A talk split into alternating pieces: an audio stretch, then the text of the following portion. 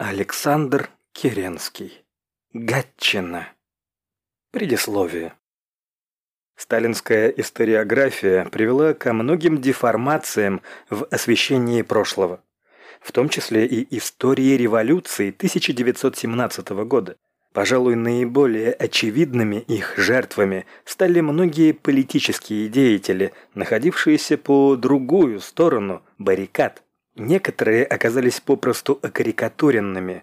Это относится и к Александру Федоровичу Керенскому, с июля 1917 года ставшему главой Временного правительства, а с начала сентября и верховным главнокомандующим русской армии. Сегодня в сумятице мнений, в столкновении различных точек зрения нам нелегко пробиться к исторической истине. Вероятно, наиболее правильный путь к ней – предоставление читателю права судить самому, дав ему возможность ознакомления с первоисточниками, документами, мемуарами и так далее.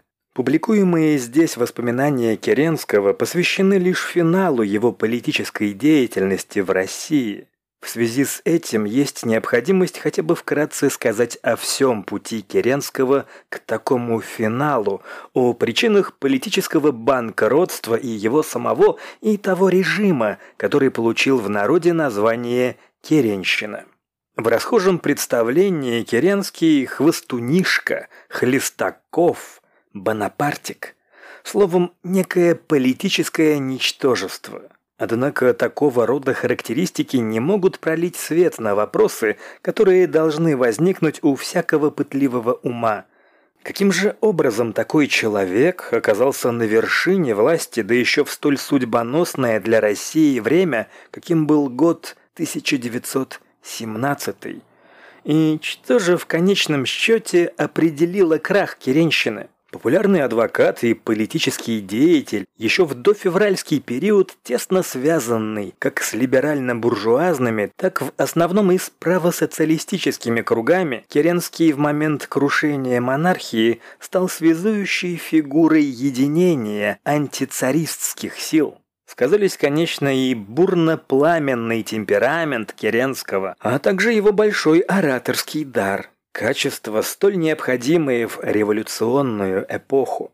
На какой-то период Керенский стал как бы символом свободной России, ее демократизации. Свергнув царизм, февральская революция обнажила, вывела на поверхность глубокие противоречия, уже давно раскалывавшие, разъедавшие российское общество. Политические свободы оказались достаточным завоеванием для более или менее привилегированных слоев, но низы, на плечах которых к тому же всей своей тяжестью продолжала лежать война, требовали углубления революции, социальных перемен.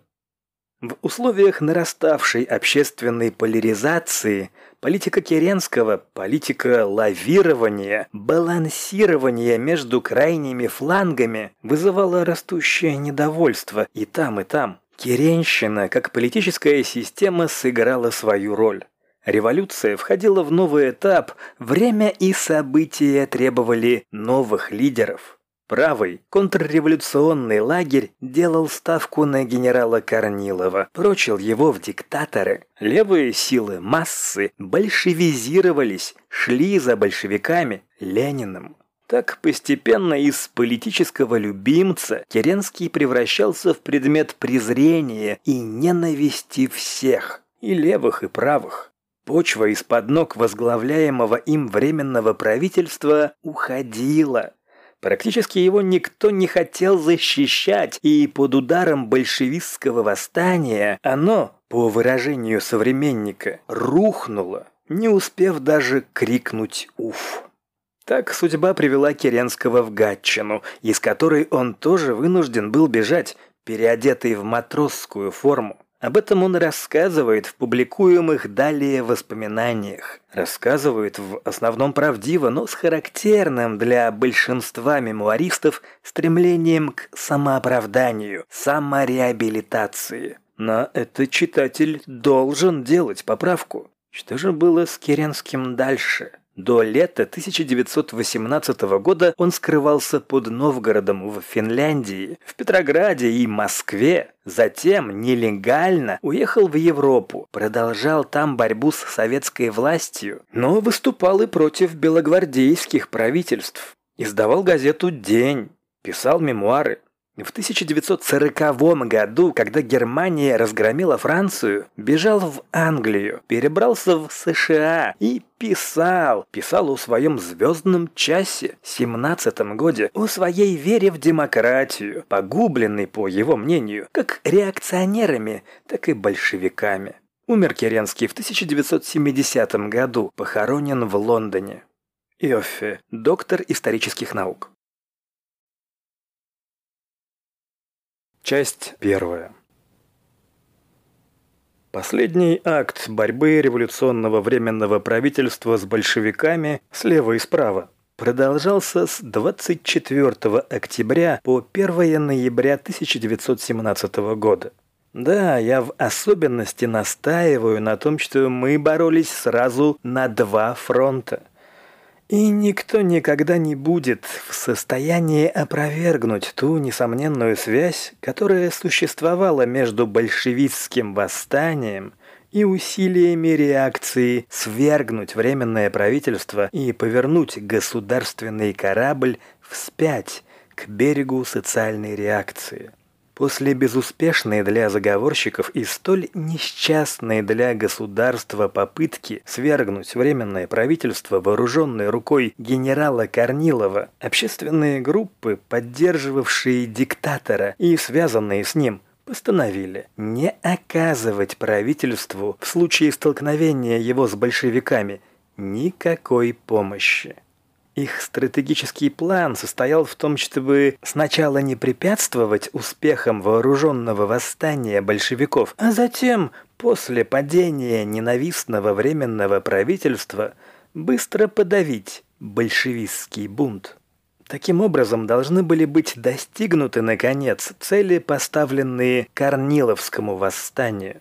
Военные и штатские стратегии авторы этого замечательного плана – были твердо убеждены в том, что большевистский триумф не представит из себя никакой серьезной опасности, и что в 3-4 недели здоровые элементы русского народа справятся с бунтующей массой и установят в России сильную власть. Увы, выполнив блестяще первую, так сказать, пассивную часть своего плана, свергнув руками большевиков временное правительство – наши патриоты оказались совершенно неспособными к осуществлению его второй, активной, действенной части. Оказались неспособными победить большевиков не только в три месяца, но и в три года. Около 20 октября начали большевики осуществлять в Санкт-Петербурге свой план вооруженного восстания для свержения Временного правительства во имя мира, хлеба и скорейшего созыва учредительного собрания. Эта подготовка шла довольно успешно, в частности и потому, что остальные социалистические партии и советские группировки, относясь ко всем сведениям о готовящихся событиях как к контрреволюционным измышлениям даже не пытались своевременно мобилизовать свои силы, способные в нужный момент оказать сопротивление большевистским затеям внутри самой революционной демократии. Со своей стороны правительство готовилось к подавлению мятежа, но не рассчитывая на окончательно деморализованный Корниловским выступлением Санкт-Петербургский гарнизон, изыскивала другие средства воздействия. По моему приказу с фронта должны были в срочном порядке выслать в Санкт-Петербург войска, и первые эшелоны с Северного фронта должны были появиться в столице 24 октября. В то же время полковник полковников, командующий войсками Санкт-Петербургского военного округа, получил приказ разработать подробный план подавления мятежа. Ему же было предложено своевременно взять на учет и соорганизовать все верные долгу части гарнизона.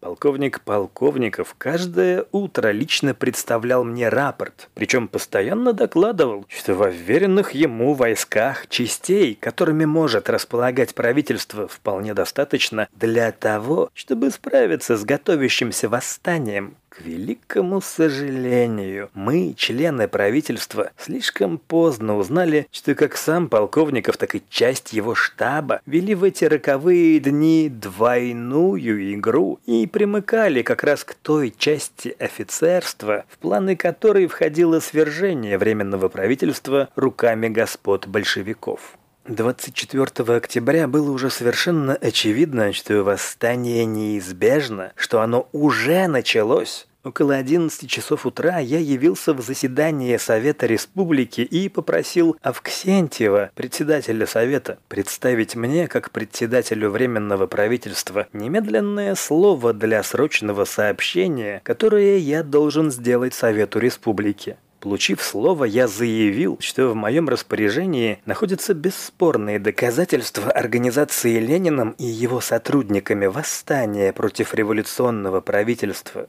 Я заявил, что все возможные меры для подавления восстания приняты и принимаются временным правительством, что оно будет до конца бороться с изменниками Родине и революции – что оно прибегнет без всяких колебаний к военной силе, но что для успешности борьбы правительству необходимо немедленное содействие всех партий и групп, представленных в Совете Республики, всей меры доверия и содействия. Для того, чтобы восстановить себе настроение того времени, Достаточно вспомнить, что во время моей речи члены Совета Республики не раз, стоя, с особым подъемом свидетельствовали о своей полной солидарности с Временным правительством в его борьбе с врагами народа.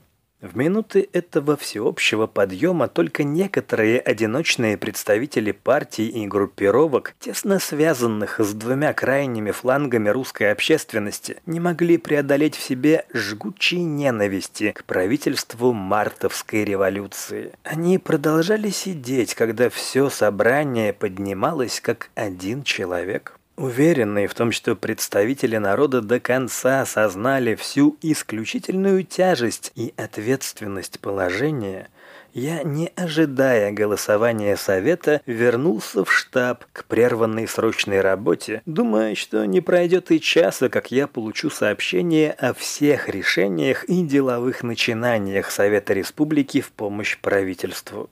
Ничего подобного не случилось. Совет, раздираемый внутренними распрями и непримиримыми разноречиями мнений, до позднего вечера не мог вынести никакого решения. Вожди всех антибольшевистских и демократических партий, вместо того, чтобы спешно организовать свои силы для трудовой борьбы с изменниками, весь этот день и весь вечер потеряли на бесконечные и бесполезные споры и ссоры. А тем временем, уже господствуя в Смольном и готовясь к последнему удару, большевики повсюду кричали, что все утверждения о каком-то большевистском восстании являются измышлениями контрреволюционера и врага народа Керенского. К сожалению, хорошо зная психологию своих советских противников, большевики этим приемом превосходно достигли своих целей. Никогда я не забуду следующей поистине исторической сцены.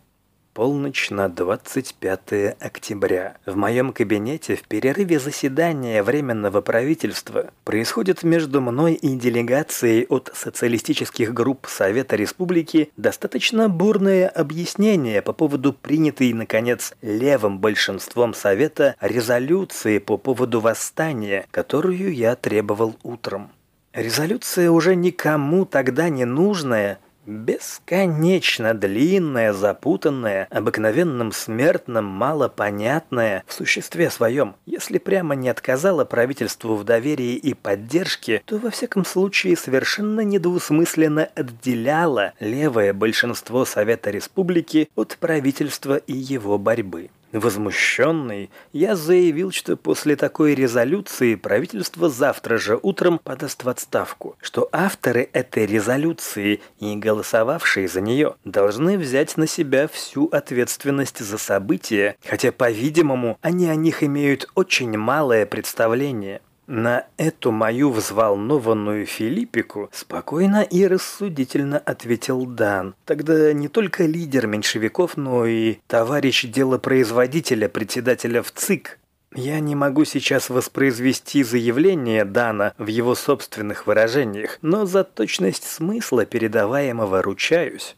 Прежде всего, Дан заявил мне, что они осведомлены гораздо лучше меня, и что я преувеличиваю события под влиянием сообщений моего реакционного штаба. Затем он сообщил, что неприятная для самолюбия правительства резолюция большинства Совета Республики чрезвычайно полезна и существенна для перелома настроения в массах, что эффектнее уже сказывается, и что теперь влияние большевистской пропаганды будет быстро падать.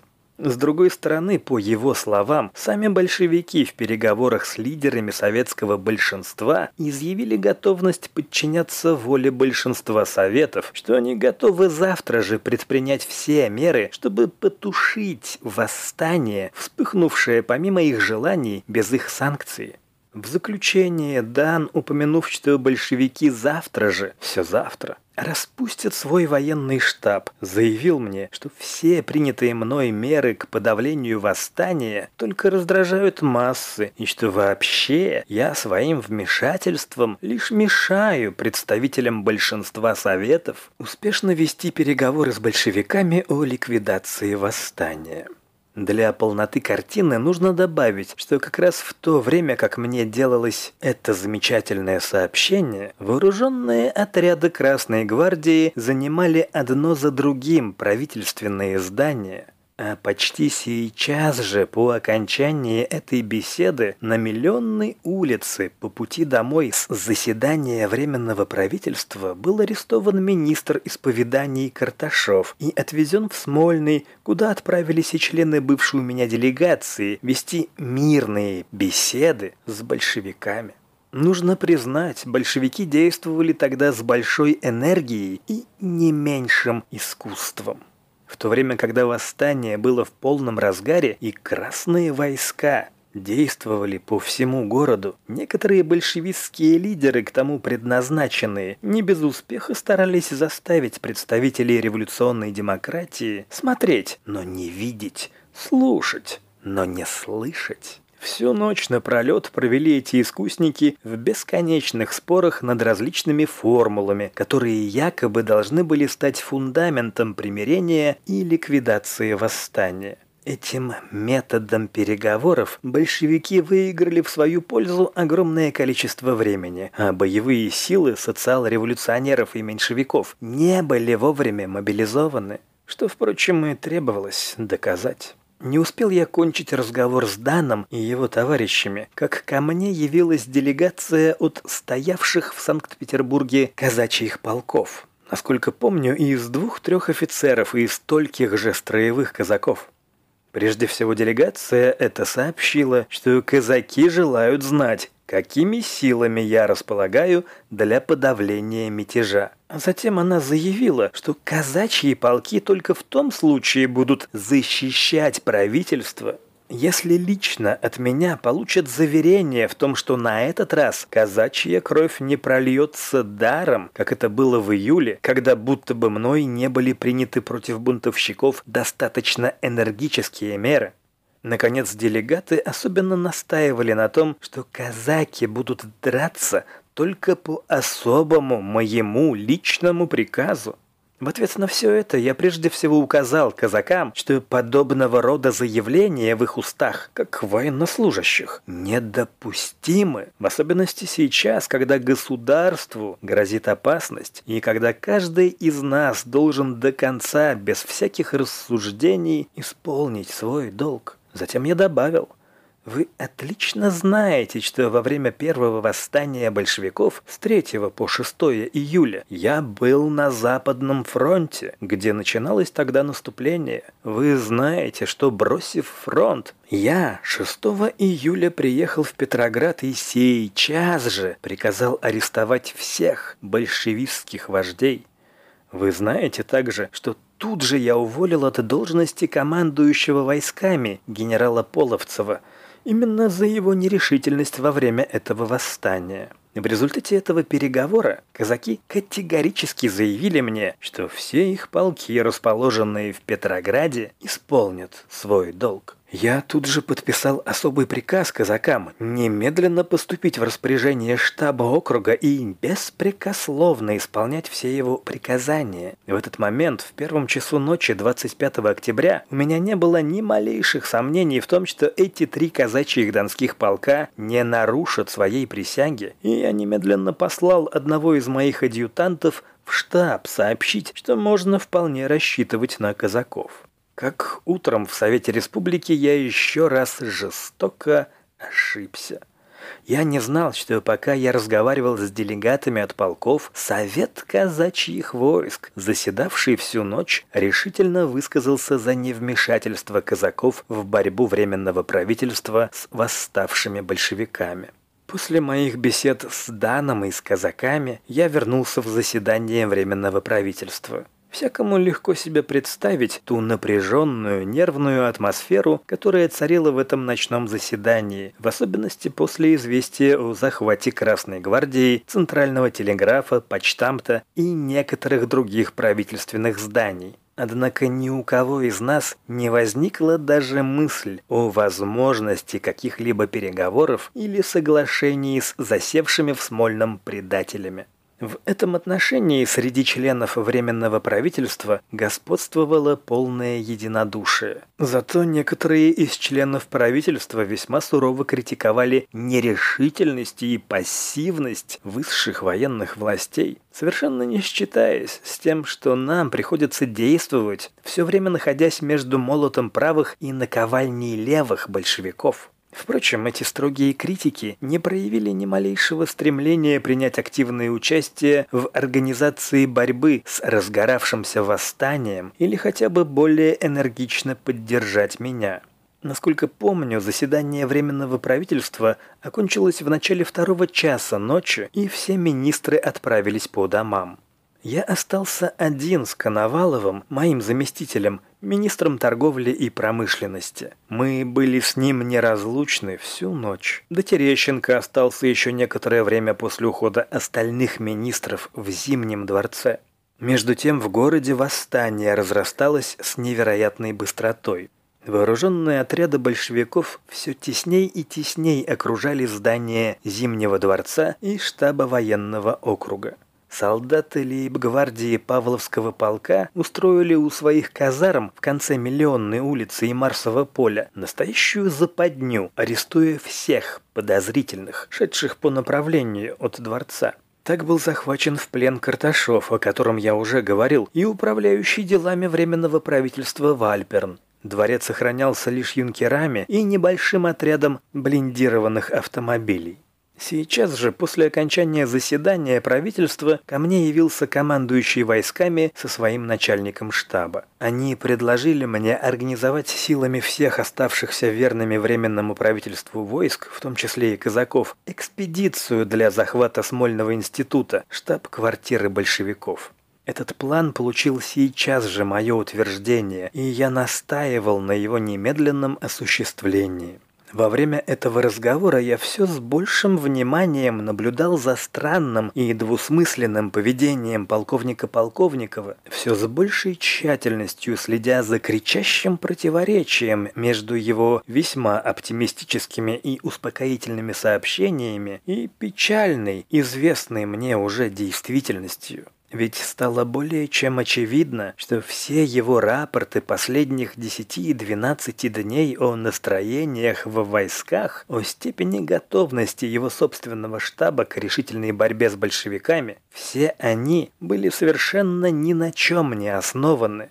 Во время моего совещания с командующим войсками явился Роговский, правительственный комиссар по городоначальству, с чрезвычайно тревожными новостями, ни в чем не совпадавшими с только что мною выслушанными сведениями полковника Полковникова. Между прочим, от Роговского мы узнали, что значительное количество судов Балтийского флота в боевом порядке вошло в Неву, что некоторые из этих судов поднялись до Николаевского моста, что этот мост, в свою очередь, занят отрядами восставших, которые уже продвигаются дальше, к Дворцовому мосту. Роговский обратил наше особое внимание на то обстоятельство, что большевики осуществляют весь свой план в полном порядке, не встречая нигде никакого сопротивления со стороны правительственных войск.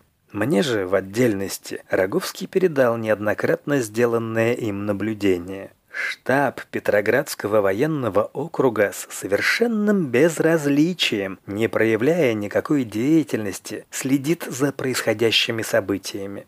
Из сопоставления рапорта полковника Полковникова с докладом Роговского выводы получились кричащие. Времени было нельзя терять ни минуты, нужно было все бросать и идти в штаб. Вместе с Коноваловым в сопровождении адъютантов отправились мы в штаб, проходя по бесконечным, почти неосвещенным коридорам и нижним залам дворца, где ложились уже спать бывшие в обычном карауле юнкера. Здание штаба было переполнено офицерами всех возрастов и рангов, делегатами различных войсковых частей. Среди этой военной толпы повсюду шныряли какие-то никому неизвестные штатские. Поднявшись на третий этаж прямо в кабинет командующего войсками, я предложил полковнику Полковникову сделать сейчас же подробный доклад о положении дел.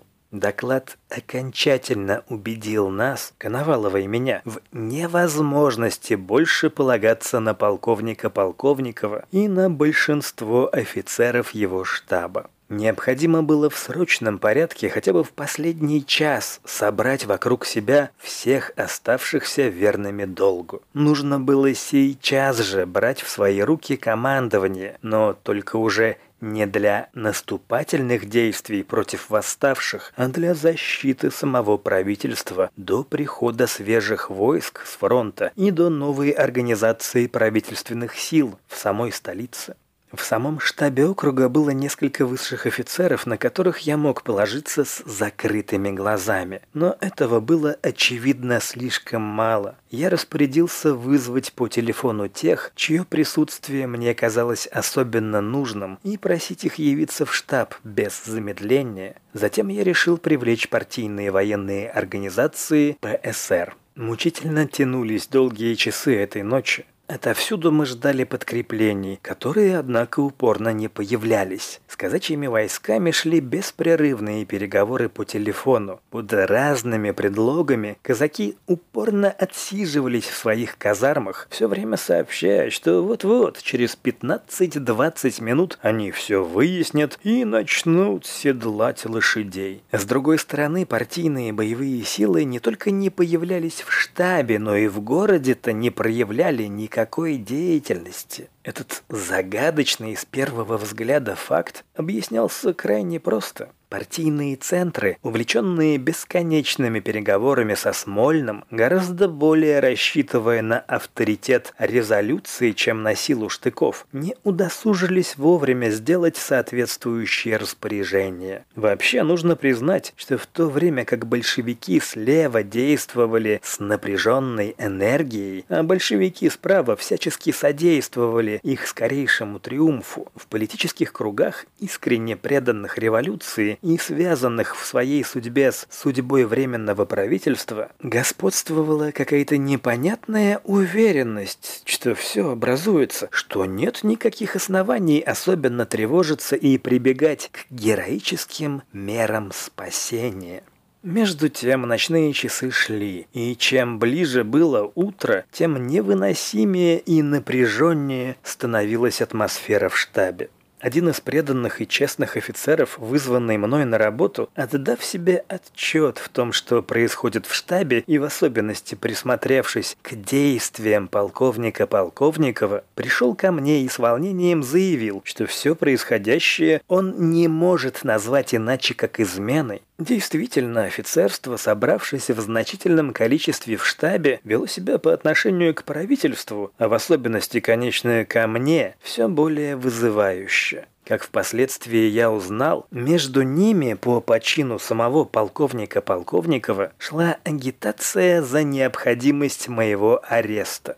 Сначала об этом шептались, а к утру стали говорить громко, почти не стесняясь присутствия посторонних. Безумная идея владела тогда многими умами. Без Керенского можно будет легче и скорее справиться с большевиками. Можно будет без затруднений создать, наконец, эту так называемую «сильную власть». И не подлежит никакому сомнению, что всю эту ночь полковник Полковников и некоторые другие офицеры штаба округа находились в постоянных сношениях с противоправительственными правыми организациями, усиленно тогда действовавшими в городе, как, например, с Советом Союза казачьих войск, с Союзом георгиевских кавалеров, с Санкт-Петербургским отделом Союза офицеров и прочими подобного же рода военными и гражданскими учреждениями учреждениями.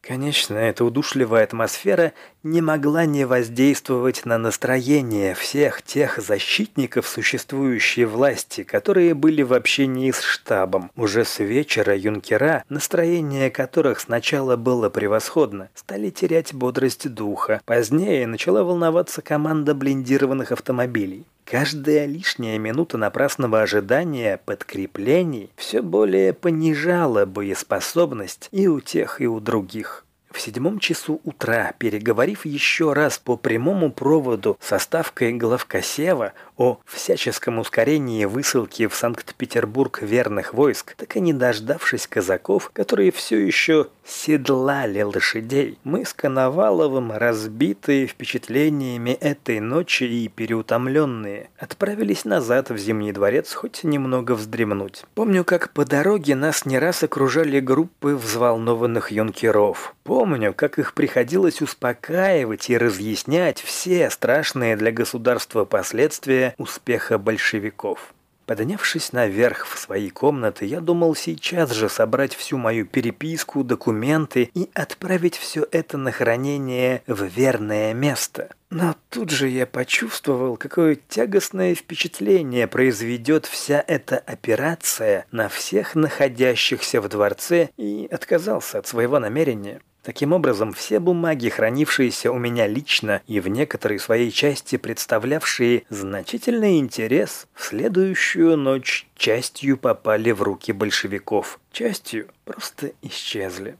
Расставшись с Коноваловым, дав несколько неотложных распоряжений на всякий случай, я остался один и лег, не раздеваясь, на стоявшую в моем кабинете атаманку. Заснуть я не мог. Лежал с закрытыми глазами в какой-то полудреме. Не прошло и часа, как из этого состояния вывел меня фельдъегерь, вошедший в комнату с экстренным сообщением. Большевики захватили центральную телефонную станцию, и все наши дворцовые телефонные сообщения с городом прерваны. Дворцовый мост под окнами моих комнат занят пикетами матросов-большевиков. Дворцовая площадь совершенно безлюдна и пуста, о казаках ни слуху, как следовало, впрочем, ожидать. Не прошло десяти минут, как мы оба, Коновалов и я, с адъютантами, мчались назад в штаб округа. Здесь за два часа нашего отсутствия Ничего не изменилось. Впрочем, нет, изменилось. У блиндированных автомобилей исчезли некоторые части, и они стали столь же полезны для обороны, как и водовозные бочки. Подходы к дворцу и штабу совершенно никем и ничем не охранялись. Никаких сведений о высланных с Северного фронта эшелонах, хотя они должны были быть уже в Гатчине, не поступало. Началась паника. Переполненное с вечера здание штаба быстро пустело. Не успел я войти в штаб, как ко мне явилась делегация от охранявших дворец юнкеров. Оказалось, им большевики прислали форменный ультиматум с требованием покинуть дворец под угрозой беспощадных репрессий. Делегаты просили указаний, заявляя при этом, что огромное большинство их товарищей готовы исполнить свой долг до конца, если только есть какая-нибудь надежда на подход каких-либо подкреплений. В этих условиях было очевидно, что только действительное появление через самое короткое время подкреплений с фронта могло еще спасти положение. Но как их получить? Оставалось одно – ехать, не теряя ни минуты навстречу эшелонам, застрявшим где-то у Гатчины, и протолкнуть их в Санкт-Петербург, несмотря ни на какие препятствия. Посоветовавшись с министрами Коноваловым и Кишкиным, к этому времени подоспевшим, переговорив с некоторыми оставшимися верными присяге офицерами штаба, я решил прорваться через все большевистские заставы и лично встретить подходившие, как мы думали, войска. Прежде всего, для этого нужно было среди белого дня проехать через весь город, не возбуждая подозрения разбросанных повсюду большевистских войск и караулов Красной Гвардии. Это было самым трудным. После некоторого размышления решили идти на пролом. Чтобы усыпить всякую неосторожность, будем действовать с открытым забралом.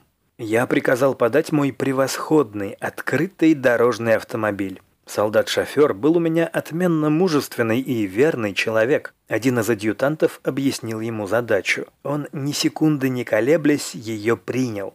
Как назло, у машины не оказалось достаточного для долгого пути количества бензина и ни одной запасной шины. Предпочитаю лучше остаться без бензина и шин, чем долгими сборами обращать на себя внимание. Беру с собой в дорогу, кроме двух адъютантов, еще капитана Кузьмина, помощника командующего войсками и его штаб-офицера. Каким образом, не знаю, но весть о моем отъезде дошла до союзных посольств. В момент самого выезда ко мне являются представители английского и, насколько помню, американского посольств, с заявлением, что представители союзных держав желали бы, чтобы со мной в дорогу пошел автомобиль под американским флагом. Хотя было более чем очевидно, что американский флаг в случае неудачи прорыва не мог бы спасти меня и моих спутников. И даже наоборот, во время проезда по городу мог бы усилить к нам ненужное совсем внимание, я все-таки с благодарностью принял это предложение как доказательство внимания союзников к русскому правительству и солидарности с ним. Пожав в последний раз руку Кишкину, взявшему на себя на время моего отсутствия руководительство оборонной столицы, я с самым беззаботным видом сошел вместе со своими спутниками во двор штаба.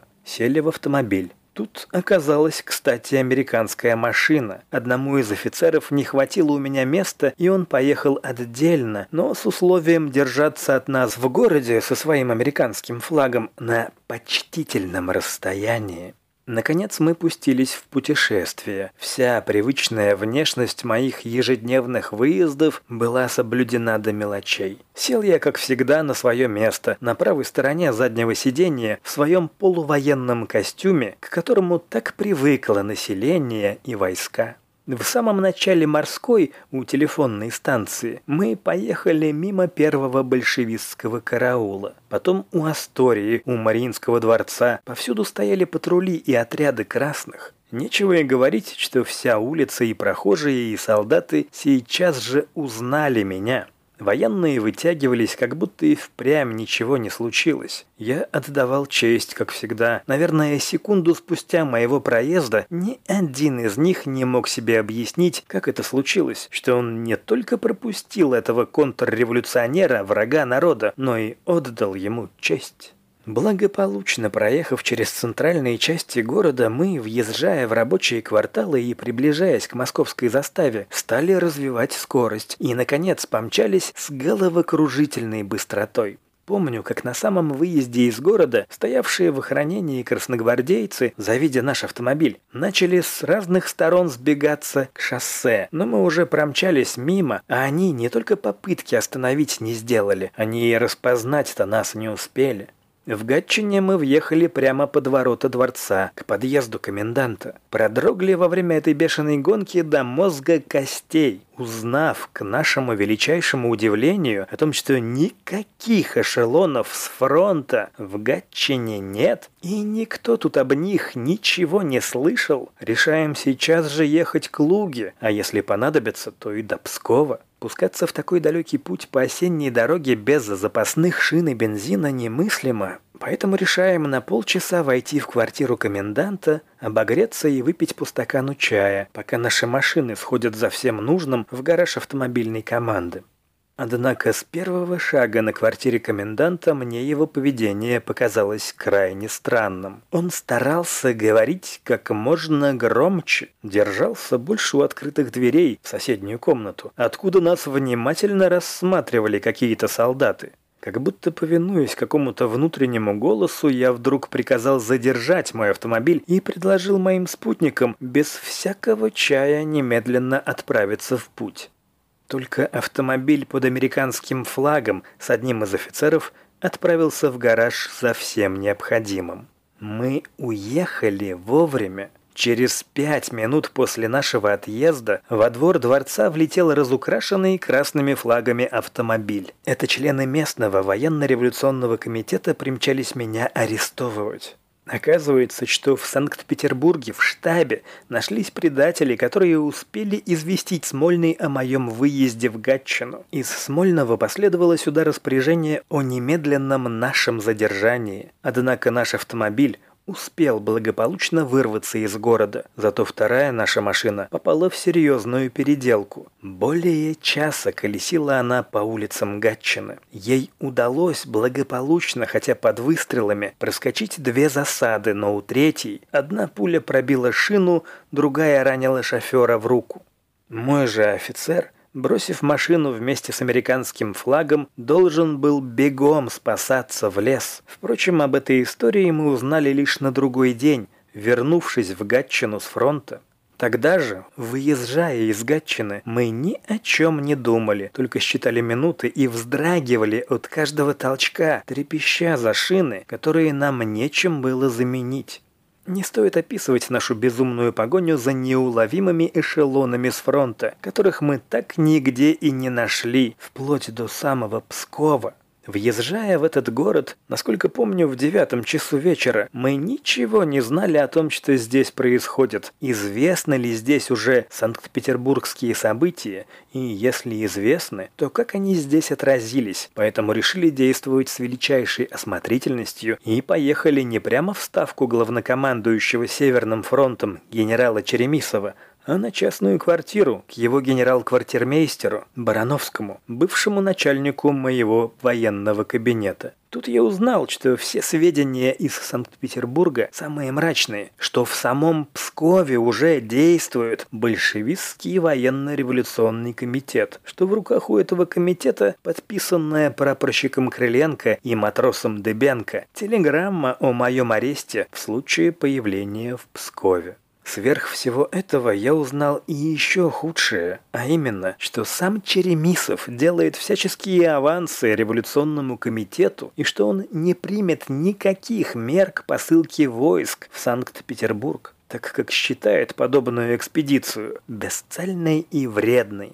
Вскоре по моему вызову явился сам главнокомандующий. Произошло весьма тяжелое объяснение – Генерал не скрывал, что в его намерения вовсе не входит в чем-нибудь связывать свое будущее с судьбой обреченного правительства. Кроме того, он пытался доказать, что в его распоряжении нет никаких войск, которые он бы мог выслать с фронта, и заявил, что не может ручаться за мою личную безопасность в Пскове. Тут же Черемисов сообщил, что он уже отменил свой приказ, ранее данный в соответствии с моим требованиям из Санкт-Петербурга о посылке войск, в том числе и третьего конного корпуса.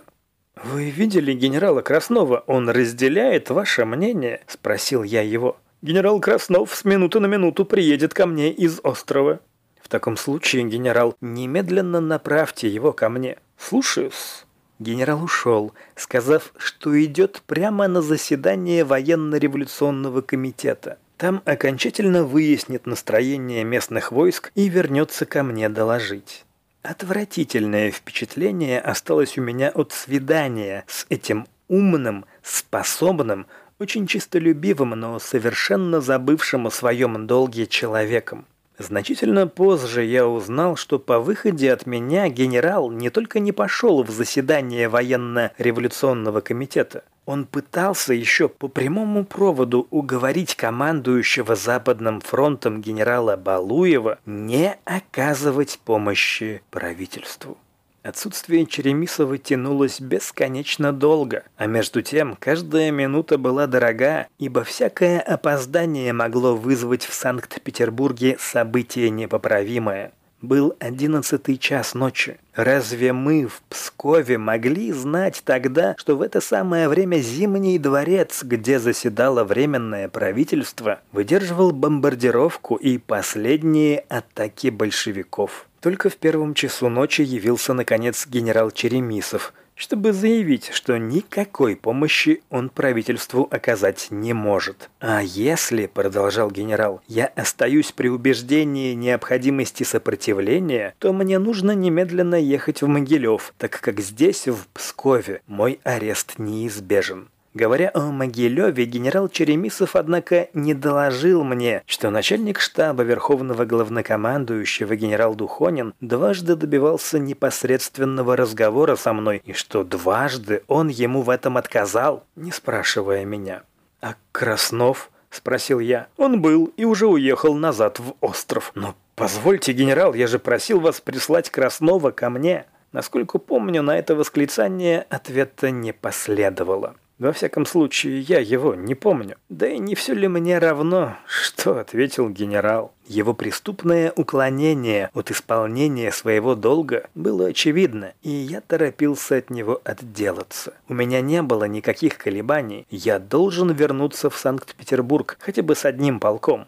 Обсудив вместе с генералом Барановским и моими молодыми спутниками создавшееся положение, я решил немедленно ехать в штаб-квартиру третьего конного казачьего корпуса в остров, а если там ничего не выйдет, продолжать путь в Ставку, в Могилев. В ожидании автомобиля я прилег отдохнуть. В ночной тишине, казалось, слышен был стремительный бег секунд, и сознание, что каждый потерянный миг толкал все в пропасть, было прямо невыносимо. Никогда еще так не ненавидел я этот бессмысленный бег времени. Все вперед, все вперед. Вдруг звонок у парадной двери. Краснов со своим начальником штаба. Желает сейчас же меня видеть. В зале меня дожидались оба офицера. Оказывается, получив от генерала Черемисова моим именем приказ, отменявший начатое движение на Санкт-Петербург, генерал Краснов в подлинности этого приказа усомнился и вместо отъезда в остров стал тут же ночью разыскивать меня.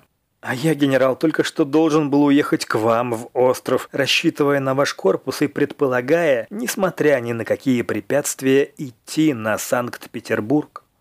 Было решено, что мы сейчас вместе выезжаем в остров с тем, чтобы в то же утро с наличными силами двинуться к столице. Здесь, чтобы легче понять все последующие роковые события, нужно на минуту остановиться и вспомнить прошлое третьего конного корпуса, с которым судьбе угодно было связать последнюю попытку Временного правительства спасти государство от большевистского разгрома. Третий конный корпус был тот самый знаменитый корпус, который во главе с дикой дивизией под командой генерала Крымова был брошен генералом Корниловым 25 августа против Временного правительства. После неудачи деморализованные части этого корпуса были разбросаны по всему Северному фронту. Вот почему вместо корпуса я нашел в острове лишь несколько полков. С другой стороны, самое участие в Корниловском походе сильно понизило дух корпуса, разрушило в значительной степени воинскую дисциплину и поселило глубокое недоверие к офицерству в строевом казачестве. Офицеры же, в свою очередь, никак не могли примириться с крахом Корниловского начинания и ненавидели всех его противников, в особенности, конечно, меня. Сам генерал Краснов держал себя в сношении со мной с большой, но корректной сдержанностью. Он был вообще все время очень, как говорится, себе на уме. Однако у меня сразу создалось впечатление, что он лично готов все сделать для подавления большевистского мятежа. Поздней ночью мы выехали в остров. На рассвете были там. Данный по корпусу приказ об отмене похода, в свою очередь, был отменен. Поход на Санкт-Петербург объявлен. Мы не знали тогда, что правительство, на помощь которому мы спешили, уже во власти большевиков, а сами министры сидят в Петропавловской крепости. Но мы воочию наблюдали, с какой стремительной быстротой петербургские события отзывались на фронте, разрушая дисциплину и едва налаженный после Корнилова порядок. Не успели мы въехать в остров, как стали уже кругом поговаривать о том, что местный гарнизон решил прибегнуть к силе, дабы не выпустить казаков из города. Действительно, присутствуя утром по просьбе генерала Краснова на собрании гарнизонных и казачьих делегатов, я сам мог убедиться, что каждый лишний час промедления в городе делал самое выступление корпуса из острова все более гадательным. Постепенно вокруг самого здания штаба третьего корпуса скапливалась, все разрастаясь, солдатская толпа, возбужденная и частью вооруженная. Наконец, около десяти часов утра с вокзала сообщили, что воинские поезда готовы к нагрузке. Наши автомобили пошли к станции, конвоируемые казаками, напутствуемые ревом и угрозами разнузданной солдатчины. На вокзале новые серьезнейшие затруднения. Псков под разными предлогами, чтобы парализовать наши начинания, не давал пути нашим поездам. Только мое личное присутствие среди войск в конце концов помогло устранить препятствие. С большим опозданием поезда, груженные эшелонами третьего конного корпуса, двинулись в путь. Вся боевая мощь корпуса сводилась к 500-600 казаков и к нескольким пушкам. С этими силами мы решились, однако, во что бы то ни стало пробить себе дорогу к Санкт-Петербургу, не ожидая никаких подкреплений и нигде не останавливаясь. Теперь я думаю, что это была ошибка непоправимая. Если бы в то утро 26 октября я уже знал о захвате большевиками временного правительства, я, наверное, не остановился бы на этом слишком рискованном плане. Основной его недостаток заключался в том, том, что пробивая себе с казаками путь через все препятствия, мы оставляли за собой все опасные пункты в руках враждебных правительству сил и теряли всякую связь с тылом, откуда нужно было подтягивать подкрепление. Только к вечеру этого дня в поезде под Лугой мы получили первое известие о захвате Зимнего дворца. Специальный курьер привез мне эту новость от генерала Барановского, который в свою очередь получил сообщение по прямому с телеграфной станции Зимнего дворца от одного из офицеров военного кабинета. Казалось бы, известие о катастрофе пришло из безукоризненного источника. Но как это в жизни часто встречается, самое достоверное показалось невероятным, а сам гонец из Пскова – подозрительным. Ведь у нас в поезде офицер, покинувший Петербург утром 26 октября. По его словам, в это время правительство еще оборонялось в дворце, а в городе силы сопротивления против большевиков увеличивались. Сопоставляя это показание очевидца с содержанием привезенной из Пскова телеграммы, Невольно напрашивалась мысль, что трагическое известие было сфабриковано большевистским агентом для того, чтобы вызвать смятение и деморализацию в рядах правительственных сил. И как бы не было трудно, почти безнадежно положение Санкт-Петербурга еще утром 25-го в час нашего отъезда, нам все-таки представлялось невероятным, что большевики к двум часам утра на 26-е могли уже сделаться хозяевами дворца и штаба. 27-го на рассвете наш отряд приблизился к Гатчине, которая к этому времени была уже официально во власти большевиков, во власти местного военно-революционного комитета. Город был переполнен различными большевистскими войсками, местной пехотой, артиллерией, матросами из Кронштадта, блиндированными автомобилями из Петербурга и так далее. Несмотря на подавляющее численное превосходство врага, было решено город занять немедленно. Войска были выгружены и военные операции начались. Эти операции быстро и блестяще закончились. Почти без выстрела и, насколько помню, без всяких жертв. Гатчина была занята правительственными войсками. Революционные же войска удирали во все стороны или сдавались со всеми своими ружьями, пулеметами, ручными гранатами и тому подобное. При поспешном отступлении даже один блиндированный автомобиль оказался просто брошенным своей командой. Около четырех часов дня я снова вместе со всеми своими спутниками входил в квартиру коменданта, которую менее двух суток тому назад так вовремя и так счастливо покинул. Приготовляя дальнейшие военные операции, я, конечно, не взял на себя военно-технического руководства и назначил генерала Краснова командующим всеми вооруженными силами Санкт-Петербургского района. В этой области, полагал я, на мне будет лежать обязанность всемерно поддерживать генерала Краснова, особенно в тех случаях, где его личного авторитета будет недостаточно. Первым непременным условием дальнейшего успеха нашего отряда было срочное появление с фронта подкреплений, в частности пехоты. С первой минуты появления в Гатчине я стал посылать во все стороны телеграмму за телеграммой с требованием высылки войск. Отовсюду отвечали, что войска уже высланы или высылаются. По нашим расчетам, основанным на официальных данных, первый эшелон пехоты во всяком случае должен был быть в Гатчине к вечеру 20 седьмого. Особенно настоятельная потребность в пехоте была у нас не только потому, что было весьма затруднительно развивать операции с одной только кавалерией и артиллерией. Строевые казаки третьего корпуса, вспоминая горький опыт Корниловского похода, настойчиво добивались, чтобы рядом с ними сражались не только чужие офицеры, но и солдаты. Дело в том, что наше появление в Гатчине привлекло сюда значительное количество офицеров. Это придавало нашему лагерю довольно своеобразный вид и весьма настораживало казачью массу. Настораживало тем более, что им приходилось слышать в этой офицерской толпе разговоры и выражения действительно достаточно старорежимные. Я думаю, что именно это выявлявшееся нервное и недоверчивое к офицерству настроение линейных казаков и заставило Михаила Краснова с его штабом вести себя с побежденными с гораздо большей снисходительностью, чем, по правде сказать, это следовало. Впрочем, генерал Краснов и в Гатчине, и позже в Царском селе предпочитал, как правило, прибегать не к силе оружия, а к переговорам, речам и увещаниям. Кроме того, не принималось никаких мер к очищению занятых городов от большевистских элементов. Пользуясь этим, большевистские агенты всюду проникали, всюду путали, мешали, саботировали, постоянно распускали панические слухи, наконец проникли в казачьи ряды, где вели ловкую пропаганду против офицерства, выставляя и меня реакционером, вторым Корниловым и так далее.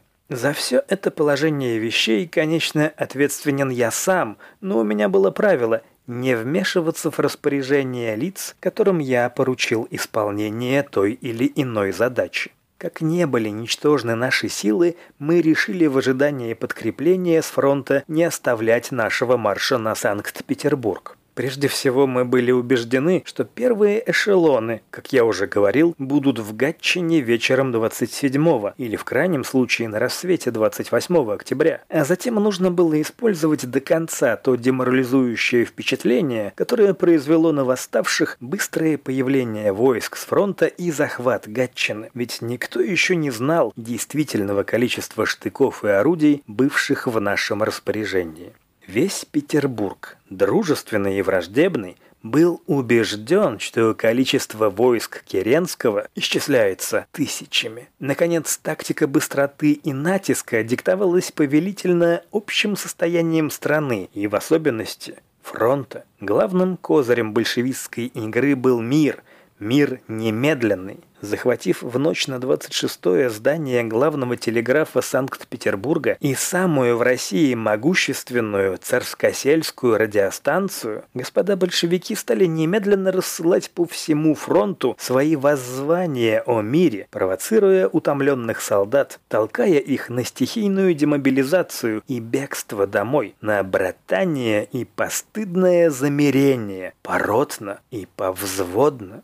Необходимо было бы пытаться разорвать все связи между санкт-петербургскими большевиками и фронтом, остановить поток отравленной пропаганды, растекавшейся повсюду, по проводам и приемникам правительственного телеграфа и радио. Через восемь Десять дней было бы уже поздно. Фронт был бы сорван, и страну затопила бы стихия, сорвавшаяся с фронта солдатчины. Выхода не было. Надо было безумно рисковать, но действовать. Кстати, я должен сказать, что установившаяся легенда, что Временное правительство, правительство февральской Великой Революции, исчезло с лица земли среди всеобщего равнодушия, не вполне соответствует истине. В действительности, дни нашего похода на Санкт-Петербург были днями, когда гражданская война вспыхнула и разгорелась по всей стране и на фронте. Героическое восстание юнкеров 29 числа в Санкт-Петербурге, уличные бои в Москве, Саратове, Саратове, Харькове и так далее. Сражения между верными правительству и восставшими войсковыми частями на фронте. Все это достаточно свидетельствует, что мы были не совсем одиноки в нашей последней борьбе за честь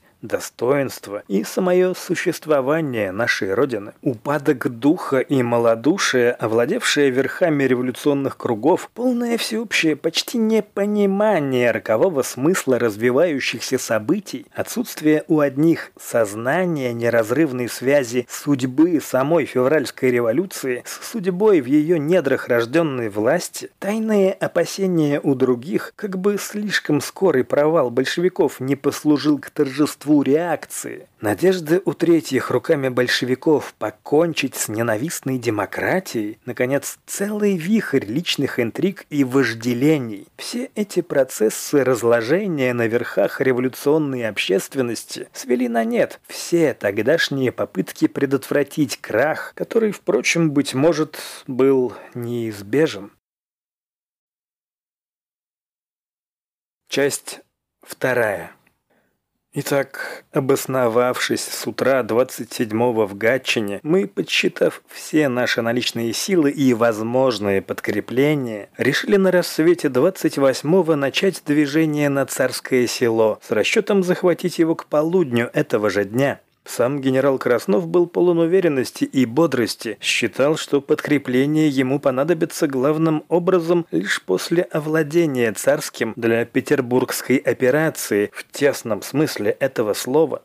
Настроение казаков в этот день, 27-го, было тоже вполне удовлетворительно. К рассвету 28-го казаки стали выступать из Гатчины, и скоро их полки в полном порядке вытянулись вдоль царско-сельского шоссе. В это же утро пришло первое подкрепление. Превосходно блиндированный поезд, обильно снабженный пулеметами и скорострельными легкими пушками. Но уже в это утро нас стало сильно беспокоить и волновать та медлительность, с которой продвигались к нам с фронта эшелоны. Эта медлительность становилась прямо странной и загадочной. Позднее мы получили объяснение этой загадочности. С одной стороны, нас саботировали некоторые штабы, например, тот же Черемисов, с другой – большевики, Железнодорожники и телеграфисты применяли к воинским поездам, шедшим в направлении на Гатчину, итальянскую забастовку. Часа через три после выступления отряда я выехал к нему в догонку. Я нашел казаков совсем не там, где рассчитывал. К сожалению, отряд продвигался совсем не с той быстротой, с какой предполагалось, и скоро выяснилось окончательно, что казаки ни в каком случае к полудню в царское село не поспеют. Следуя раз навсегда принятому правилу не вмешиваться в чисто военные операции, я остановился приблизительно на полдороге между Гатчиной и Царским селом у здания метеорологической обсерватории, с вышки которой в бинокль все поле военных действий было как на ладони. Здесь, а может быть несколько раньше в пути, я узнал, что большевики будто бы успели организовать под царским селом какое-то сопротивление, и что генерал Краснов только после некоторого артиллерийского обстрела атакует город. Действительно, спустя некоторое время по приезде нашим на обсерваторию мы услышали короткую канонаду. Затем все стихло, время шло. Тишина нигде не нарушалась. От генерала Краснова никаких известий не поступало. Наконец мне надоело ждать и ничего не делать. Я сам поехал к месту сосредоточения правительственных войск. Генерал Краснов доложил, что задержка объясняется лучше, чем он думал, организацией обороны царского села, а также слишком ничтожной численностью нашего отряда. В продолжении этого разговора генерал Краснов как-то по-новому держал себя со мной и, между прочим, просил меня не оставаться на поле сражения, как-то не особенно раздельно объясняя мне, что мое присутствие не то мешает операциям,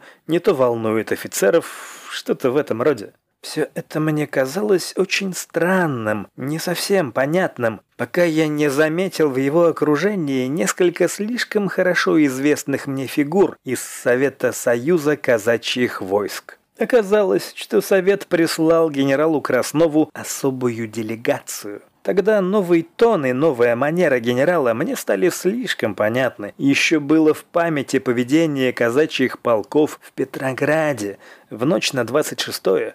Их подозрительный нейтралитет. Результат агитации этого самого совета. Появление политиканов и интриганов из Союза казачьих войск в моем отряде сразу почувствовалось и не предвещало ничего хорошего. Мое внимание еще больше насторожилось, когда в обсерватории, куда я вернулся после беседы с генералом Красновым, меня нагнал Савенков. Савенков в моем отряде как делегат Совета Союза казачьих войск?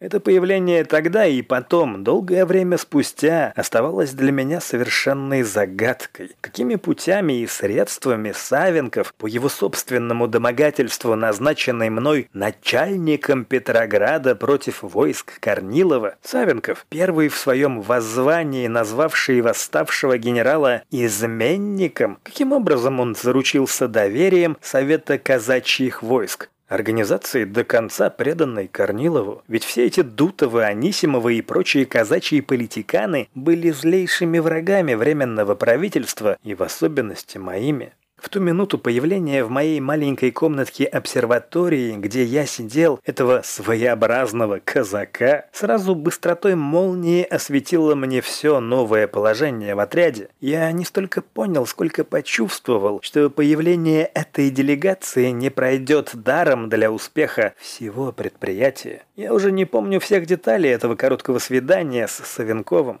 Помню только, что этот казак старался говорить с особо загадочным и трагическим видом, что он особо предостерегающим тоном вопрошал меня, намерен ли я предоставить ему какое-либо официальное при себе положение. Я уклонился от всякого с ним по существу разговора. Мы расстались.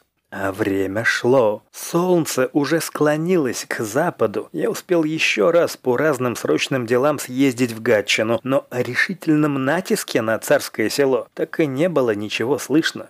Тогда я снова поехал в отряд, на этот раз с твердым решением вмешаться в самые военные действия. Я уже более не сомневался, что внезапный паралич, охвативший все части третьего конного корпуса, происхождение не военно-технического, а чисто политического. Я нашел отряд Краснова уже в самом предместье города, но не заметил ни малейшего намека на военные действия. Напротив, между осаждавшими и осажденными шли какие-то бесконечные переговоры о добровольном подчинении, о сдаче оружия и так далее. Выяснив на месте положение, я послал генералу Краснову одно или два, не помню, письменных требования. Немедленно начать военные действия против царского села, открыв артиллерийский огонь. Генерал отвечал, что недостаточное количество войск, а также колеблющиеся и крайне возбужденное настроение казаков заставляют его избегать всяких решительных мер. Было очевидно, что Краснов не торопился. До сих пор я остаюсь в глубочайшем убеждении, что при доброй воле командования, присутствии интриг, мы заняли бы царское село еще утром на 12 часов раньше, чем это случилось. А это, в свою очередь, дало бы нам возможность начать следующую операцию на 24 часа раньше, то есть до разгрома восстания юнкеров. Как будет видно дальше, это сознательное промедление под царским селом было последним роковым ударом для всего нашего похода. Уже совсем вечером генерал Краснов, так и не начиная бомбардировки, доложил мне, что намерен несколько оттянуть войска назад, отложить занятие царского села на завтра. Это было уже слишком. Я ни при каких условиях не мог дать на это свое согласие. Во-первых, я не видел никаких препятствий к немедленному овладению царским селом. Во-вторых, я считал недопустимым чем-нибудь в наших действиях создать впечатление нашей слабости и неуверенности. Как раз в это время приехавший из Санкт-Петербурга комиссар Северного фронта Станкевич сильно помог мне в моем разногласии с генералом Красновым. Станкевич, сообщая о положении в столице и в частности о состоянии там готовых нас поддержать боевых сил, всячески настаивал на ускорении нашего продвижения к Петербургу. В конце концов, было решено немедленно занять царское село. Около полуночи, как и следовало ожидать, без всяких затруднений, что называется, без выстрела, наш отряд вступил в город. С таким же успехом это можно было ожидать ровно на 12 часов раньше. Поехал я на ночевку в Гатчину с самыми мрачными мыслями. Опыт этого дня не оставлял больше сомнений, что высшее командование отрядом уже во власти всяческих интриг, что мысль о благе государства померкла в умах многих. Скорейшее окружение ядра казачьих войск, армейской пехоты, артиллерии и прочим – вот, казалось мне, единственный выход из тупика. Я надеялся твердо в Гатчине найти свежие войска, которые я мог бы сейчас же направить в Царское. В Гатчине я нашел только телеграммы. Между тем, за день нашего отсутствия настроение здесь, в низах, сильно ухудшилось, особенно под влиянием обнаружившегося на правом фланге в направлении на Араниенбаум и Красное Село и развивавшегося движения большевистских сил. Действовали здесь главным образом матросские отряды. Неопределенность положения, отсутствие точных сведений, масса нелепых слухов создавали в городе, особенно к ночи, крайнюю нервозность, готовую в любую минуту превратиться в панику. Как раз в эту ночь на 29-е и в утро следующего дня в Санкт-Петербурге разыгралось трагическое, кровавое недоразумение. В то время в Санкт-Петербургском гарнизоне, как в полках, так и в специальных войсках, было еще достаточно организованных антибольшевистских элементов, готовых при первом удобном случае с оружием в руках выступить против большевиков. Если к этому добавить военные училища, которые почти все тогда готовились к восстанию, до три казачьих полка, то в Санкт-Петербурге оказался бы весьма серьезный антибольшевистский кулак, который в нужное время мог бы нанести решительный удар в тыл большевистским войскам, занимавшим у Пулково позиции фронтом к моему отряду. Сверх того, в это время все партийные боевые организации, в особенности ПСР, были тоже мобилизованы. Однако по случайным, еще недостаточно выясненным обстоятельствам, а также по злой воле предателей и провокаторов, все готовые к бою антибольшевистские силы были пущены в действие раньше, чем мы могли их поддержать или, по крайней мере, воспользоваться восстанием в Санкт-Петербурге для атаки на большевистские войска у Пулково.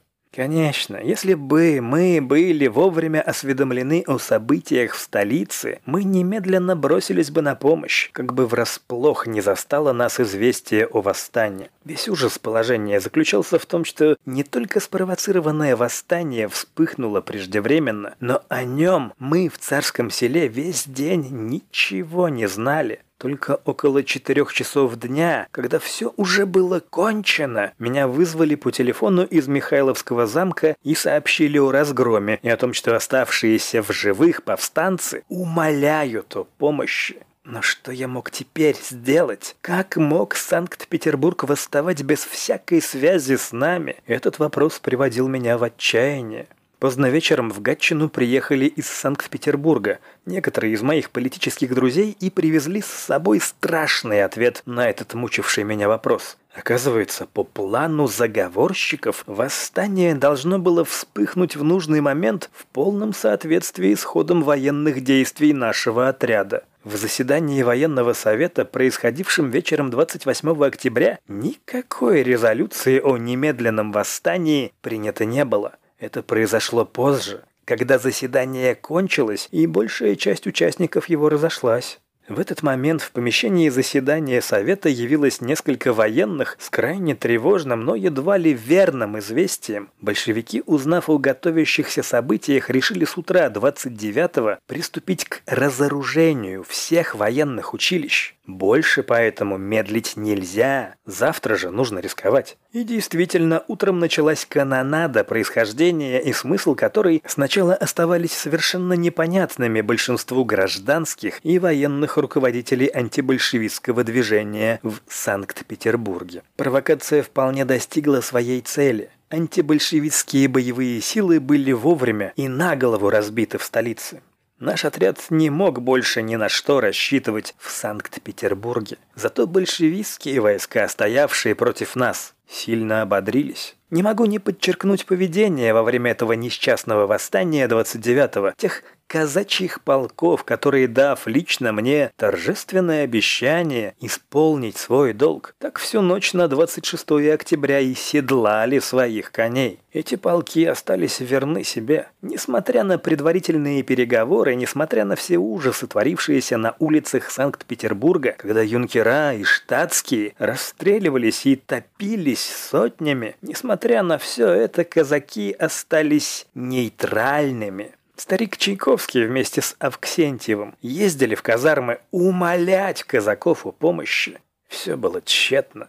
По рассказам участников восстания, полковник Полковников и ему подобные остались верны своей тактике руками большевиков разбить временное правительство и ненавистную демократию, а затем создать сильную диктаторскую власть. Но вернемся к царскому – Весь день 29-го прошел здесь в подготовке к бою, который должен был начаться на рассвете 30-го в понедельник. Фронт большевиков проходил по высотам Пулково. На правом фланге у них было Красное село. Оттуда они могли предпринять обходное движение на Гатчину. По донесениям разведчиков, против нас было сосредоточено не менее 12-15 тысяч войск всякого рода оружия. Пулковские высоты были заняты кронштадтскими матросами, как оказалось, прекрасно вышкаленными германскими инструкторами.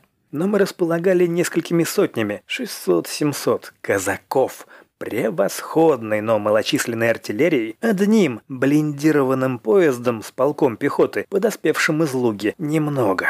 Правда, мы имели еще целые груды телеграмм, извещавшие нас о приближении эшелонов. Около 50 воинских поездов, преодолевая всякие препятствия, пробивались к Гатчине с разных фронтов. Но ждать и медлить было уже невозможно. Большевистское командование лихорадочно накапливало силы и вот-вот могло перейти в наступление. Ранним утром 30 октября началось сражение под Пулковым. В общем, оно развивалось для нас благоприятно. Большая часть большевистских войск Санкт-Петербургского гарнизона бросали свои позиции, и как только начинался обстрел нашей артиллерии и при малейшем натиске казаков. Но правый фланг большевиков держался крепко. Здесь дрались кронштадтские матросы с германскими инструкторами. В рапорте, поданном мне вечером этого дня генералом Красновым, прямо говорилось, что матросы сражались по всем правилам немецкой тактики, и что среди них были взяты в плен люди, не говорившие ни слова по-русски или говорившие с немецким акцентом. Бой под Пулковым закончился к вечеру для нас успешно. Но этот успех нельзя было ни использовать преследованием, ни закрепить благодаря ничтожности наших сил. Генерал Краснов в полном порядке отошел к Гатчине. Около восьми часов вечера Краснов со штабом и в сопровождении своих утомленных и возбужденных полков въезжал в ворота Гатчинского дворца. Вероятно, с точки зрения военной, этот маневр был вполне объясним и резонен, но в напряженной, колеблющейся политической обстановке того времени отход вызвал полное разложение в рядах правительственного отряда. Это было началом конца.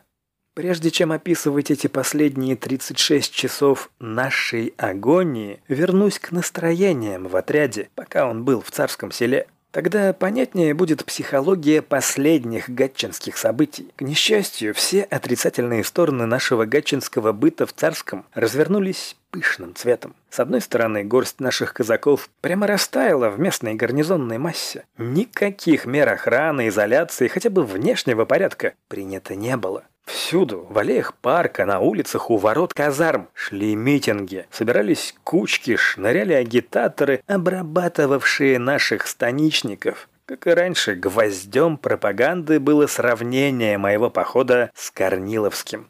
Опять, товарищи, вас, как при царе и при Корнилове, хотят заставить избивать крестьян и рабочих, чтобы вернуть всю власть помещикам, буржуям и генералам. Строевые казаки не оставались равнодушными к этой демагогии и смотрели в сторону своего начальства все сумрачнее. А в это время само начальство, от самых верхов штаба до последнего Харунжева, все почти без исключения, забыв о своих прямых обязанностях, все определеннее отдались политиканству. Приезжие и местные непримиримые корниловцы стали совсем открыто работать среди офицерства, сея смуту, разжигая ненависть к временному правительству, требуя расправы со мной, сам Краснов стал все решительнее сбрасывать маску своей лояльности. Так, когда в ответ на протянутую, по моему обычаю, здороваться со всеми одинаково, руку, молоденький адъютант, сопровождавший Савенкова, ответил мне, что не может здороваться с предателем Корнилова, то генерал Краснов покрыл геройский поступок этого юнца дав ему возможность немедленно скрыться из-под ареста. Одним словом, в атмосфере интриги ясно чувствовались признаки измены. Мое присутствие в отряде почиталось в штабе вредным для успеха боя и так далее. Мешать успеху я отнюдь не желал, отказаться от борьбы с большевиками не мог, не имел права. Бездействовать в Гатчине тоже было не особенно привлекательно, а главное – бесполезно. Так думал я, подводя итоги своего пребывания в царском селе в ночь на 30 октября. И решил, немедленно выехать навстречу приближавшимся эшелонам. Я надеялся личным присутствием также протолкнуть их к царскому, как я протолкнул мимо Пскова казачий корпус и доставить Краснову пехоту еще не слишком поздно. Насколько помню, рано утром 30 октября я послал записку о своем отъезде в Царское генералу Краснову. Велико было мое удивление, когда немного погодя ко мне явилась делегация Совета казачьих войск, в том числе и господин Савенков. Явившиеся заявили мне от имени всего отряда, что мой отъезд крайне нежелателен, что он может плохо отозваться на психологии линейных казаков и, следовательно, отразиться на исходе боя, что, наконец, казаки пришли сюда со мной, и судьба наша теперь должна быть одинаковой. В ответ я объяснил господам делегатам цель моей поездки и особенно подчеркнул, что считал поездку возможной только потому, что вчерашнее поведение Краснова и его штаба создали во мне убеждение, что я здесь, сейчас, совершенно лишний. Если же это не так, заявил я, если мой отъезд может отозваться на успехе борьбы, то я, конечно, остаюсь, но зато надеюсь, что казаки со своей стороны до конца останутся вместе вместе с временным правительством. Свидание кончилось, я остался в Гатчине, а вечером, как я уже писал, вернулся сюда весь отряд. В самой Гатчине еще задолго до появления казаков сведения об отступлении войск Керенского распространились с быстротой молнии, вызвав панику у одних, удвоив энергию и дерзость у других. Вечером, перед возвращением Краснова, ко мне из Санкт-Петербурга явилась депутация от так называемого ВИКЖЕЛЯ, Всероссийский исполнительный комитет Союза железнодорожных служащих, с наглым ультиматумом вступить с большевиками в мирные переговоры под угрозой железнодорожной забастовки. Был поставлен срок для ответа в несколько часов, какой точно не помню. Произошла бурная сцена – Особенно возмутительно было участие в этой кампании умереннейшего и аккуратнейшего петербургского адвоката Виктора де Плансона. Это предательство Викжеля делало наше положение прямо трагическим, ибо железнодорожная забастовка, ничем не отражаясь на состоянии вооруженных сил большевиков, уже сосредоточившихся в Санкт-Петербурге с резервом на Балтику, отрезала бы нас от всех фронтов и от всех идущих подкреплений. Как бы там ни было, но времени больше терять было нельзя. Надо было спешно организовать охрану Гатчины на случай возможного теперь внезапного удара со стороны Красного Села и Араниенбаума. Сделать это, однако, было почти невозможно, несмотря на сосредоточение в городе огромного количества офицеров. Все они предпочитали проводить время во дворце, в помещениях штаба, обсуждая положение, споря, а главное – все и всех критикуя. Местный комендант совсем растерялся и каждый кругом делал, что и как хотел. Когда генерал Краснов пришел ко мне, я в разговоре сообщил ему об ультиматуме Викжеля, предупредил, что эта история еще будет иметь продолжение и спросил его мнение. По словам генерала, выходило, что при настоящих условиях для выигрыша времени лучше, пожалуй, начать переговоры о перемирии. Это несколько успокоит казаков, все с большей настороженностью посматривающих на свое начальство и даст возможность дождаться подкреплений. Эти подкрепления, эта пехота, сделались для казаков просто какой-то притчей во языцах. Напрасно им показывали груды телеграмм о передвижении эшелонов, напрасно доказывали, что это продвижение действительно происходит и что ждать остается уже недолго. Напрасно. Казаки все внимательнее прислушивались к речам агитаторов, все меньше доверяли нашим словам и бумагам, все более и более проявляли ожесточение и недоверие к офицерству. В этот же вечер 30 октября, воспользовавшись новым приездом ко мне моих друзей из Санкт-Петербурга, я на всякий случай передал им письмо на имя Авксентьева, которым я вручал председателю Совета Республики права и обязанности министра-председателя и предлагал немедленно пополнить состав Временного правительства. Я считал необходимым написать это письмо, чтобы сохранить формально бесспорной преемственность верховной власти, полученной Временным правительством из рук последнего законного представителя павшей династии. Не успел я покончить с этим делом, как пришли сообщить, что собрание офицеров, находящихся в Гатчине, желает настоятельно, чтобы бывший управляющий военным министерством Савенков был назначен начальником обороны города, что они ему доверяют и сейчас же приступят к организации защиты. Савенков был мной назначен, что вызвало, конечно, взрыв, негодование против меня слева, и было в эту же ночь использовано большевиками как новое доказательство моей контрреволюционности. Только поздней ночью я, наконец, остался один в компании с моими двумя юными адъютантами, верными мне до конца. Теперь можно было подумать о своей собственной судьбе, которая не представлялась нам особенно загадочной. Один из моих адъютантов недавно стал отцом семейства. После больших трудов мне удалось убедить его покинуть меня при первом удобном случае, который скоро и представился. Зато другой, девятнадцатилетний юнец, не расстававшийся со мной с первого дня революции, не поддался никаким увещаниям. С ним мы заключили братский союз идти вместе навстречу всем случаям случайностям. В это время мы уже чувствовали, что идем быстро к неизбежному.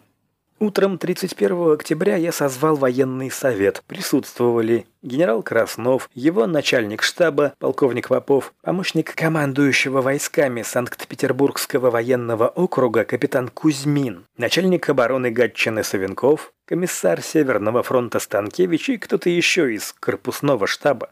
Открыв заседание, я дал краткий политический обзор событий, насколько, конечно, они были мне известны. Затем предложил начальнику штаба осветить военное положение и сообщить о передвижениях войск. После этого я поставил совету вопрос – Следует ли принять предложение о переговорах о перемирии или категорически отвергнуть и продолжать борьбу? Мнения были поданы по старшинству, начиная с младшего. Только два мнения, Савенкова и мое, были поданы за безусловный отказ от переговоров. Все военные, без исключения, были единодушны. Для выигрыша времени нужно сейчас же начать переговоры, иначе нельзя ручаться за спокойствие казаков.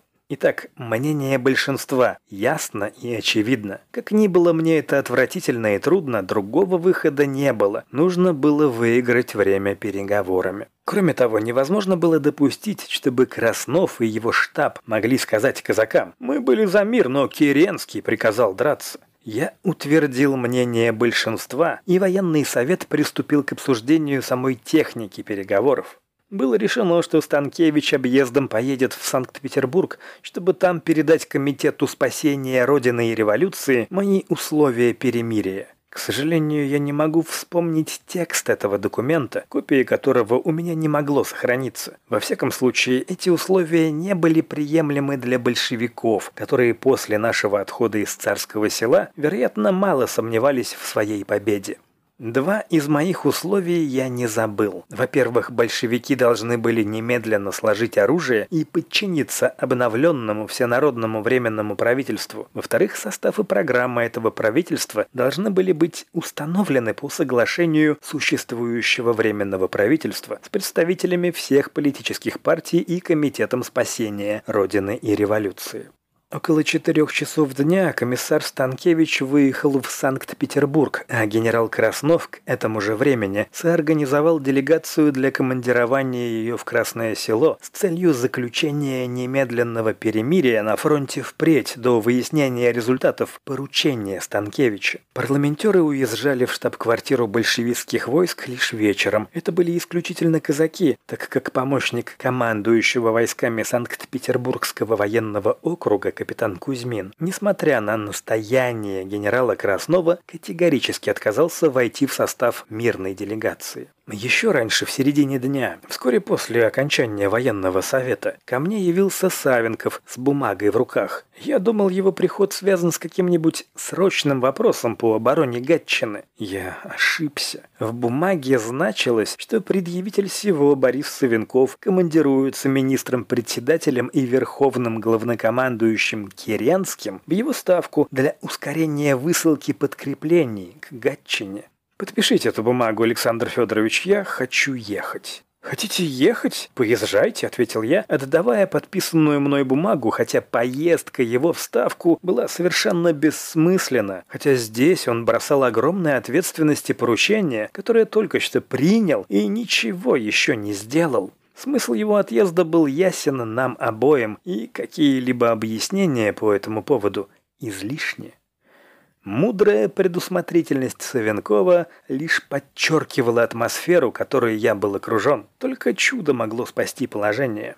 Но даже неминуемая грозная опасность не объединяла, не возбуждала энергии и инициативы. Напротив, она как-то окончательно разлагала, отравляла все кругом. На первый план в сознании огромного большинства выступал вопрос о личном самосохранении. Казаки все с большим ожесточением посматривали на своих начальников, видя в них виновников своей гибели. Офицеры, чувствуя себя все более неудобно под враждебными взглядами большевистской солдатни и своих собственных станичников, офицеры все чаще задумывались над вопросом, какой ценой они в случае падения Гатчины могли бы купить у большевиков жизнь. Казаки, так и не видя обещанной пехоты с фронта, искренне считали себя обманутыми. Офицеры не считали более нужным скрывать свою ненависть ко мне, чувствуя, что я уже не смогу защитить их от ярости толпы. Так началась ночь на 1 ноября. Никаких сведений от парламентеров с фронта. Никаких известий из Санкт-Петербурга. В полутемных и мрачных бесконечных коридорах старого Павловского дворца толпятся настороженные, обозленные люди. В отравленном страхом воздухе носятся самые невероятные, чудовищные слухи. Начинается повсюду шепот. Если казаки выдадут добровольно Керенского, они свободно вернутся к себе домой, на Тихий Дон. Соблазн слишком велик, мысль о предательстве овладевает умами и незаметно превращается в действительность. Долгая осенняя ночь никогда не кончится, минуты кажутся часами, а крысы бегут с тонущего корабля. В моих комнатах, вчера еще переполненных, ни души. Тишина и покой смерти царствуют вокруг. Мы одни. Нас очень немного. Неразлучных эти месяцы, связанных общим жребием. Ничто не мешает нам теперь в тишине и покое подумать о грядущем. Уже было светло, когда, уничтожив все бумаги и письма, которые нельзя было оставить в чужих руках, я прилег на постель и задремал с единственной мыслью, придут ли утром эшелоны. Около десяти часов утра меня внезапно будет. Совершенно неожиданное известие. Казаки-парламентеры вернулись с матросской делегацией во главе с Дыбенко. Основное условие матросов – безусловная выдача Керенского в распоряжение большевистских властей. Казаки готовы принять это условие. Сообщение было достаточно неожиданное. До последней минуты, несмотря на все подозрительные симптомы и мрачные предчувствия, мы не допускали такой низости. Но факт был налицо. Оставалось одно – вывести на свежую воду самого Краснова и его штаб. Оставалось выяснить, замешаны ли они сами в предательстве. Посылают тотчас же за генералом. Приходят. Корректный, слишком спокойный. Я спрашиваю, известно ли ему, что происходит сейчас внизу? Прошу объяснить, как он мог допустить присутствие матросов в самом дворце? Как он мог даже не предупредить, не осведомить меня об этом? Краснов с чрезвычайной длительностью стал разъяснять, что это совещание с матросами никакой особой важности не имеет, что он пристально следит через верных людей за всем там происходящим, что он считает даже эти переговоры событием чрезвычайно для нас благоприятным. Пусть их там говорят, рассуждал он. День пройдет в разговорах, спросах, а к вечеру положение разъяснится. Придет пехота, и мы переменим тон. А что касается моей выдачи, то ничего подобного он никогда не примет. Я могу быть совершенно спокойным. Но ему кажется, что, может, было бы полезно, если бы я сам лично, конечно, с хорошим эскортом, он его даст, поехал в Петроград непосредственно договориться с партиями и даже со Смольным. Да, это предприятие очень рискованное, но не следует ли на него решиться во имя спасения государства? Так рассуждал в моем присутствии генерал Краснов. Это было мое последнее свидание с генералом. Нервность, сменившая наружное спокойствие первых минут, бегающие глаза, странная улыбка – все это не оставляло никаких сомнений. Торг о цене моей головы, происходящий внизу, не был вовсе так безобиден, как мне только что старались его изобразить. Генерал ушел. Я рассказал всю правду тем, кто еще оставался со мной. Как быть? Все мои отношения с третьим конным корпусом порваны самими казаками. Было бы просто безрассудным считать себя связанным с теми, кто уже изменил. Но выхода не было. Никаких мер личной охраны я не принимал. Никаких подготовительных действий на случай выезда из Гатчины не делал. Для вооруженной борьбы нас было слишком мало. Меньше десятка. Уйти из дворца невозможно. Построенное Павлом I в виде замкнутого прямоугольника, здание имело только один выход. Уже занятый смешанным караулом из казаков и матросов. Пока мы рассуждали, как выйти из этого тупика, как выскочить из этой ловушки, явился один из высших служащих дворца с предложением помощи. По своим служебным обязанностям он знает тайный, никому неизвестный подземный ход, который выходит в парк за стенами этого дворца-крепости. Но чтобы пройти к этому тайнику, нужно ждать сумерек. Что же? Если до того времени ничего не случится, мы уйдем из западни этим таинственным путем. Ну а если... Я прошу моих спутников не терять времени и спасаться поодиночке сейчас же, кто как может. Что же касается меня лично и моего юного адъютанта, который и в этот час решительно отказался покинуть меня, то свою судьбу мы разрешили очень просто. Мы остаемся здесь, в этих комнатах, но живыми предателям не сдадимся. Вот и все. Пока ворвавшаяся банда матросов с казаками будет искать нас в первых комнатах, мы успеем покончить свои расчеты с жизнью, запершись в самой дальней. Тогда, утром 1 ноября 1917 года, это решение казалось таким простым, логичным и неизбежным. Время шло. Мы ждали. Внизу торговались. Вдруг в третьем часу дня вбегает тот самый солдат, который утром принес нам весть о Дыбенко. На нем лица не было. «Торг состоялся», — объявил он. «Казаки купили свою свободу и право с оружием в руках вернуться домой. Всего только за одну человеческую голову. Для исполнения принятого решения, то есть для моего ареста и выдачи большевикам, вчерашние враги по-дружески выбрали смешанную комиссию. Каждую минуту матросы и казаки могли ворваться. Какова была роль в этом деле самого Краснова? В архиве Ставки Верховного Главнокомандующего должен храниться краткий и красноречивый ответ на этот вопрос. 1 ноября генерал Духонин получил от Краснова телеграмму, приказал арестовать главка верха. Он успел скрыться. Примечание. Не могу не привести здесь небольшую выдержки из воспоминаний генерала Краснова, в первом томе архива русской революции, страницы 173-174. Я пошел к Керенскому. Я застал его смертельно бледным в дальней комнате его квартиры. Я рассказал ему, что настало время, когда ему надо уйти. Двор был полон матросами и казаками, но дворец имел и другие выходы. Я указал на то, что часовые стоят только у парадного хода. Как невелика вина ваша перед Россией, сказал я, но я не считаю себя вправе судить вас. За полчаса времени я вам ручаюсь. Выйдя от Керенского, я через через надежных казаков устроил так, что караул долго не могли собрать. Когда он явился и пошел осматривать помещение, Керенского не было. Он бежал. Казаки кинулись ко мне. И так далее. Все это был сплошной вздор и вымысел. Не говоря уже о телеграмме вставку, автора этой легенды головой выдают другие выходы, которых в действительности не было, за исключением тайника, о котором никто не знал и которым днем воспользоваться было невозможно. Те, кто видели тогда генерала Духонина, рассказывают, что он, получив эту телеграмму, был уверен в том, что приказ об аресте был вызван моим намерением сговориться с большевиками.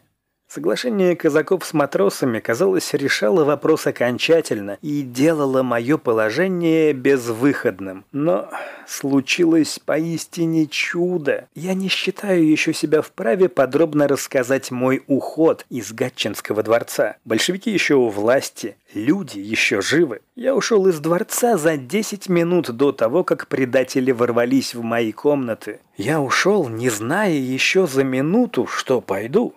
Пошел нелепо переодетый под носом у врагов и предателей. Я еще шел по улицам Гатчины, когда началось преследование. Шел вместе с теми, кто меня спас, но кого я никогда раньше не знал и видел в первый раз в жизни. В эти минуты они проявили выдержку, смелость и самоотвержение незабываемые. Мои спутники, оставшиеся во дворце, все спаслись. Одни просто в суматохе, другие вечером по тайным ходам. Все ушли благополучно из слишком слишком гостеприимного дворца. Когда на автомобиле я мчался по шоссе к Луге, оттуда к Гатчине, подходили поезда с долгожданной нами пехотой. Судьба умеет иногда хорошо шутить. Так блестяще была выполнена первая часть хитро задуманного стратегического плана патриотической реакции. Руками большевиков временное правительство свергнуто, и ненавистный человек больше не у власти. Оставалось осуществить вторую, главную часть. В три недели справиться с большевиками и установить в России здоровую, национальную, а главное, сильную власть.